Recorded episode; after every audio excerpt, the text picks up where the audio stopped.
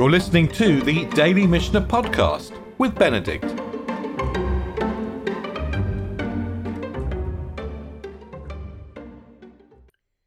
So we left the Mishnah yesterday with questions about fire breaking out on Shabbat. And we were amazed to find out that the rabbi's first question, if a fire breaks out on Shabbat, is whether we can save holy writings. And then the rabbis go on to say, the Mishnah goes on to say, look, we can save food for three meals. And then in the third Mishnah of the 16th chapter, almost all this chapter deals with fire, by the way. In the third Mishnah, the Mishnah seems to lighten up a bit and it says, Matzilin sal maliki karot, we can save a basket full of loaves, even if it's got a hundred meals in it, and a round cake of pressed figs.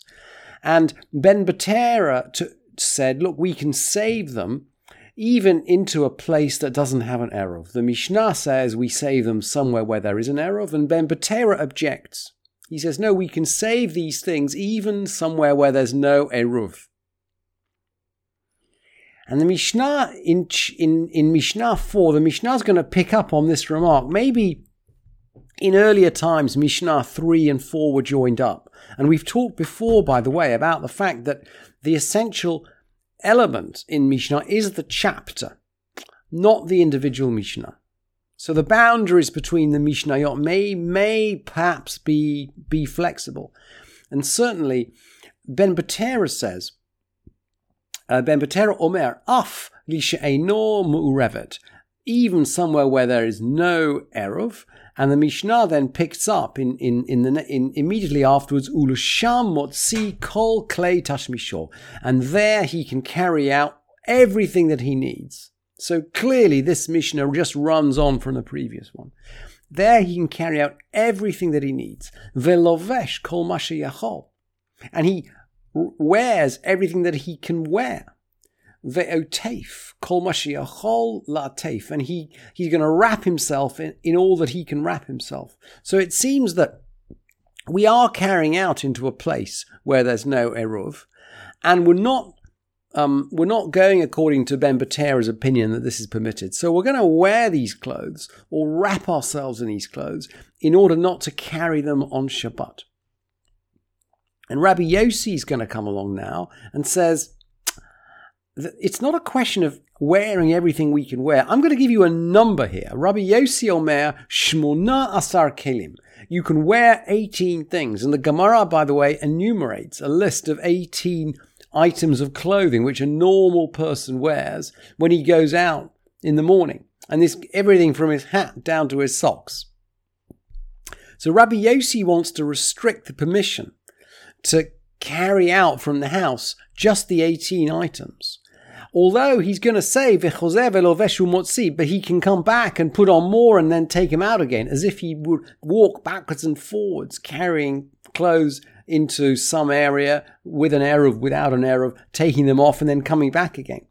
Ve'omer and saying ve'omer la'acharim and saying to other people, Bo ve'hatzilu imi, come and take it with me. Just as we learned when we were talking about the food, we can say to others, Bo vehatzilu lachem, go and take for yourselves. Now, so the Mishnah seems to be lighting up here, and this this this this sort of this slight lightening up of the of the isur on putting out fire on Shabbat carries on. So Rabbi Shimon ben Nanas says Porsin orshel gadi al gabe shida teva. You can take a goat skin if you and spread it over a box or a chest or a trunk. Sheachazbo et aor, sheachazbo et aur. You got one of these these boxes, these storage cabinets. The word migdal which means tower in modern Hebrew, we've heard in the section on trapping, referring really to a wooden box where we keep animals we've got one of these boxes where where um, fire has broken out. We can take a goat skin and spread it over it. Because it just singes. We're not going to light up the goat skin by spreading it over to put out the fire. We're just going to singe it a little bit. And Rabbi Shimon is then going to say Ve'osin. We're going to make a fire barrier, a mechitza, a fire barrier, in any kind of, any kind of vessel. Bein meleim ubein rekim, either full or empty. Bishvil shelot havor hadleka, so the fire should not pass. So we're going to build a fire barrier. What sort of fire barrier is this? Well, Rabbi Yossi is going to come in and spoil the party again. And by the way, the halacha doesn't go according to Rabbi Yossi in any of these Mishnayot. But Rabbi Yossi, when he comes in and spoils the party, is going to tell us a little bit about what this fire barrier is. Let's hear Rabbi Yossi. Rabbi Yossi oser. Rabbi Yossi prohibits. Bichle cheres chadashim meleim maim. He forbids in the case of new earthenware vessels filled with water. Because or because they can't withstand the fire. Vahain meet back in because they are certainly going to burst. Umachabin etadikela, and they're going to put out the fire. Rabbi Yossi says, look, you shouldn't put out the fire, um, so to speak, indirectly. So I think the rabbis would all agree that you're not going to pour water directly on the fire on Shabbat. But Rabbi Yossi is saying, look, you wouldn't even do it indirectly by putting an enormous watery earthenware pitcher in front of the fire, such that the fire would uh, heat it up and make it break. And then, of course, the water is going to spill all over the place, and it really is going to f- put out the fire. The halacha doesn't go according to Rabbi Yossi, and that's the um, that, that is the the Rambam in the commentary on the Mishnah, which is in my current printed edition. Ve'ein halacha Rabbi Yossi. It's not in the current printed edition. The halacha is not according to Rabbi Yossi. Actually, I understand that in the first printed edition of the Rambam, actually the halacha is according to Rabbi Yossi. So maybe the Rambam changed his mind here in different editions of the Mishneh Torah. He did revise the Mishneh. He wrote the Mishneh Torah when he was very young. I think below the, I think he was not even 20 when he wrote the, the first draft of the Mishnah, uh, uh, of, of the commentary on the Mishnah. He wrote the commentary on the Mishnah in his youth when he was not even 20, but then he successively revised it as time passed. And as he began to develop the halacha in the Mishneh Torah, he would go back and revise the halacha as he brought it in the commentary on the Mishnah. So it's not unusual to see successive editions of the commentary on the Mishnah with different halacha.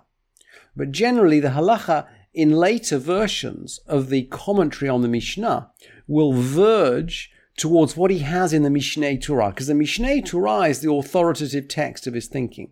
And sure enough, and I brought them for you here. He says, uh, If fire breaks out on Shabbat, someone who extinguishes it because of the loss of property is liable. We only extinguish on Shabbat because of the loss of life. And he recommends people just to leave the area so as to save lives. But then he goes on to say, and he's clearly quoting our Mishnah, Mutar la'asot mechitza b'chol ha'kelim bein mele'im bein reikim. You see, he's, he's quoting our Mishnah. You can make a barrier of any kind of vessel, either empty or full, in order that the fire should not pass. Even new earthenware vessels full of water are used to make a barrier, in spite of the fact that they will certainly break. Shevadai mitbakin umechabin, and will put out the fire. For, he says, gram kibui mutar. Gram kibui is, is sort of, if you like, indirect causation. Um, causing a fire to be put out is permitted, even though putting it out directly is forbidden.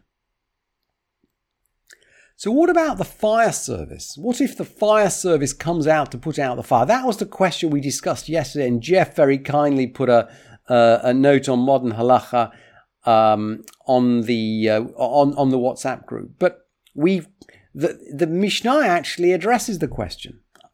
Nochri shibal chabot. If a non-Jew comes to us to extinguish, what do we do? Ein omrim lo kabe ve'al techabe. they neither say to him, or we neither say to him, extinguish, nor do we say, do not extinguish. We don't tell him to put it out, but we don't tell him not to put it out. Because his rest is not their, or the Mishnah is talking about their obligation. I mean, he's talking about us, of course. In other words, we're not responsible for the rest of a Gentile. And that suggests, by the way, that if we have a, if you like, a fire service which is which is ready to come and put out a fire on Shabbat, as long you know we don't have to, we don't tell them to put it out, but we don't. This is in the land of the Mishnah, right? A modern halachist would say call the fire service because there's potential loss of life. Remember, we're not learning halacha from the Mishnah. We're just learning Mishnah at this point. So, in the language of the Mishnah, if the fire service or if the non Jew comes along to extinguish, we don't say anything to him at all. We let him extinguish if he wants to do that. But the Mishnah concludes, Aval, katan shebach. If a minor, if a child comes to extinguish, ein shomin lo. We don't, we don't listen to him. That means we don't agree with him. Mipnei she shvitato alehen. Because we are responsible we are responsible for the rest of a child on Shabbat. We have educational responsibility towards a child, and clearly we're going to save his life from a burning building, but we also need to save his education. And the Mishnah in this particular sequence of halachot closes with his education. We don't listen to him if he wants to put out the fire. Thank you for listening to this edition of the Daily Mishnah Podcast with Benedict.